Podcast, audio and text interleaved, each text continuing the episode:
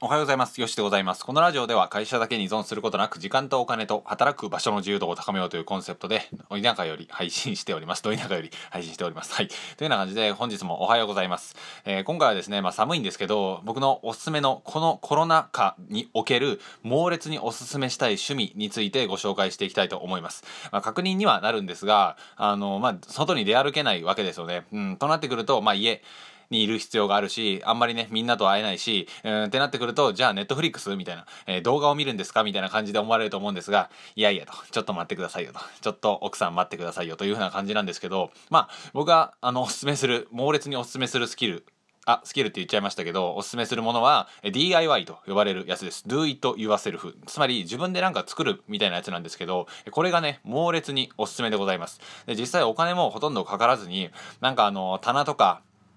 あとはキャンプ用品だったり、え本棚とか、僕は自分の机とか本棚とか、えー、あとは巻き置きとか、まあ、いろんなものをね、あのー、DIY で作っているわけなんですが、非常におすすめでございます。で、これはなんかね、あのー、子供の頃から結構やって、やらせてもらっていたんですけど、まあ、父ちゃんがね、いろんな工具持ってたので、それを借りて、え机作ったり、まあ、いろんなことをさせてもらっていたんですが、すごいね、あの、まあ、すごいねって言うとあれですけど、想像力が、あの、自分で言うなよって感じですけど、ついたんじゃ、じゃないかなと思います。それぐらい、その、自分で作るって結構尊いというかまあ何でもね既製品の方がもちろんクオリティは高くなると思うんですけど一つのメリットとしては圧倒的に自分の作ったものは愛着が湧く。です。愛着が湧きます。自分で作ってるので。で失敗とかもするんですけどそのね試行錯誤っていう風なのは結構ねいろんなところで活かされるんですよ。まあ無理やりだろって思われるかもしれないんですが実際僕は Twitter とかでもその試行錯誤を結構してきましたしまああんまりね伸びてないんですけどまあ昔に比べると少しずつ伸びてきたかなというのもありましたり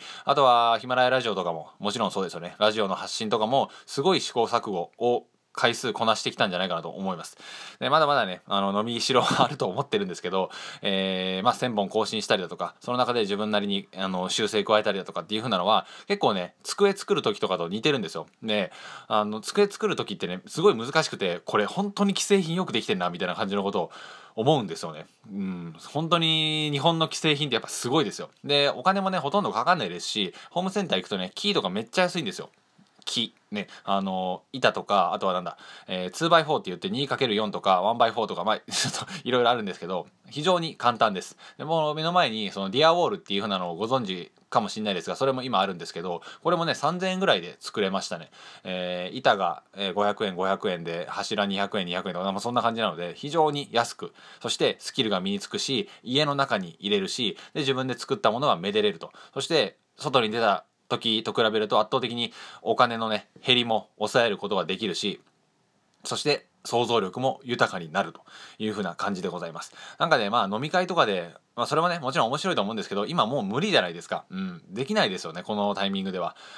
忘年会も多分新年会もほとんどの人がキャンセルになってると思いますしなかなか今のご時世行けないという風な感じなのでこういう時は土日ご家族いらっしゃる場合は息子さんとかね娘さんとか一緒にできると思いますし、えー、まあカップルで住まれてる場合も一緒に自分たちの机を作ったりだとか独り身の場合で言うのであればキャンプ道具をねガシガシ作ったりだとかそうすることによって浪費も抑えられるっていうのは本当におすすめかなと思います。で買ったらね、本当に高いですよね。うん。しかもこれ一回ね、身につければ、このスキル身につければ、DIY ってずっとできるんですよ。で女性でも非常に簡単に作れますし、今だったら、あの、DIY キットとかもあるんですよね。まあ、机の部品が入ってて、あとは自分で組み立てましょうみたいな。うん。そういうのもできるし、どんどんね、あの、こういうの、こういう趣味は、あのー、普及していくんじゃないかなと思います。それぐらいね、今の時代にマッチしていると思います。まあ、僕はそのコロナ禍になる前からずっとこういうことやってたんですけど非常におすすめでございます。なんといってもお金がかからない。そしてそのスキルはずっと使える。かつその自分が作った商品は製品はめでれると。で結局長く物を使えるのでまたさらにね余計なものを買わないっていう風なループに入っていくんですよね。まあ、ミニマリストに近い感じになっていくんじゃないかなと思います。で結局ミニマリストになれない時ってどういう時かっていうと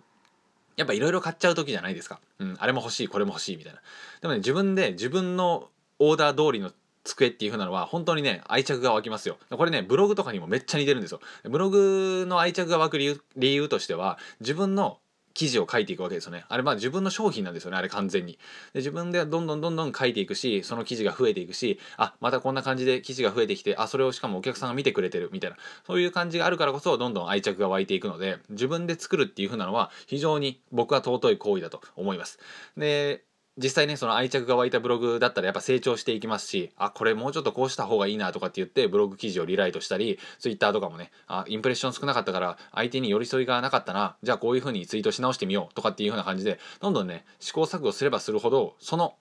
メディアに対しての愛着が湧きます。これはマジで DIY とあの共通するところがあると思いますので是非 DIY しつつも自分のご自身のメディアを気に入り気に入りつつも いろんなところでこの Do It Yourself を試してみてほしいなと思います。はい、というような感じで今回はコロナ禍における猛烈におすすめしたいえコスパのいい趣味 DIY についてご紹介でした。ではまた次回の放送でお会いしましょう。さよなら。